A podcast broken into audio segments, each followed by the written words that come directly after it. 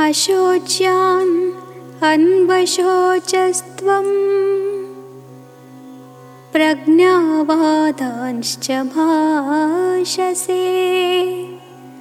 गतासु न गतासूंश्च। नानुशोचन्ति पण्डिताः। श्रीभगवान् उवाच। ದೇವರು ಈ ರೀತಿ ಈಗ ಶ್ರೀ ಕೃಷ್ಣ ಪರಮಾತ್ಮ ಈ ರೀತಿ ಅರ್ಜುನನಿಗೆ ಹೇಳಲಿಕ್ಕೆ ಶುರು ಮಾಡ್ತಾನೆ. ಅಶೋಚ್ಯಾನ್ ಅನ್ವಶೋಚಸ್ತ್ವಂ ಯಾವುದಕ್ಕೆ ಶೋಕ ಮಾಡಬಾರದೋ ಅಂತಹದಕ್ಕೆ ನೀನು ಶೋಕವನ್ನು ಮಾಡ್ತಾ ಇದ್ದೀಯೇ.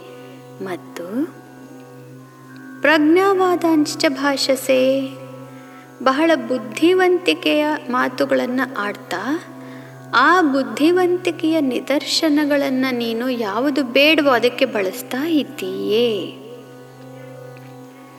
ರಾಜರು, ಇಡೀ ಭರತ ವಂಶದ ರಾಜರಾಗಬೇಕಾದಂತಹ ಕೌರವರು ಮತ್ತು ಪಾಂಡವರು. ಅರವತ್ನಾಲ್ಕು ವಿದ್ಯೆಗಳ ಪರಿಚಯವು ಅವರಿಗೆ ಇರಬೇಕು. ಇತ್ತು, ಹೇಳಿಕೊಡಲಾಗಿತ್ತು. ಈ ರೀತಿಯಾದಾಗ ಅವರ ಮೇಧಾವಿತನ ಮತ್ತು ಅವರ ವಿವೇಕ. ಎಲ್ಲರಿಗಿಂತ ಮಿಗಿಲಾದದ್ದಾಗಿರಬೇಕು. ದ್ವಂದ್ವ ಅನ್ನೋದು ಅವರಿಗೆ ಬಹಳ ಅಪರೂಪತೆಯಿಂದ ಕಾಣಬೇಕು. ಎಲ್ಲವೂ ಅವರಿಗೆ ತಿಳಿದಿರಬೇಕು. ರಾಜನಾದವನು ಬಹಳ ಬಹಳ ನ್ಯಾಯಯುತವಾದಂತಹ ನಿರ್ಧಾರಗಳನ್ನು ಮಾಡಬೇಕಾಗತ್ತೆ. ಅದೆಲ್ಲದನ್ನು ಇವರಿಗೆ ಹೇಳಿಕೊಡಲಾಗಿದೆ.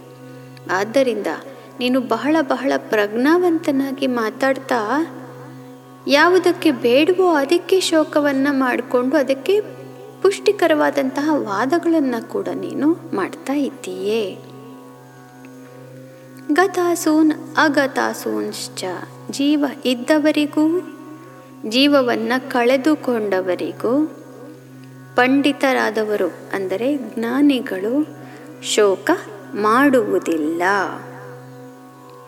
ಇದು ಯಾಕೆ ಅನ್ನೋದನ್ನು ಮುಂದಿನ ಶ್ಲೋಕಗಳಲ್ಲಿ ಚೆನ್ನಾಗಿ ವಿವರಿಸಲಾಗಿದೆ ದೇವರು. ಶ್ರೀಕೃಷ್ಣ ಪರಮಾತ್ಮ ಇದನ್ನು ಹೇಳ್ತಾನೆ. ಬದುಕಿರುವವರಿಗೂ, ಈ ದೇಹವನ್ನು ಕಳೆದುಕೊಂಡವರಿಗೂ, ಮೃತ್ಯುವಿನಿಂದ ಯಾರಿಗೂ ಶೋಕವನ್ನೋದು ಮಾಡಬಾರದು. ಪ್ರಪಂಚದಲ್ಲಿ ಶೋಕ ಅನ್ನೋದಕ್ಕೆ ಅರ್ಥ ಇಲ್ಲ.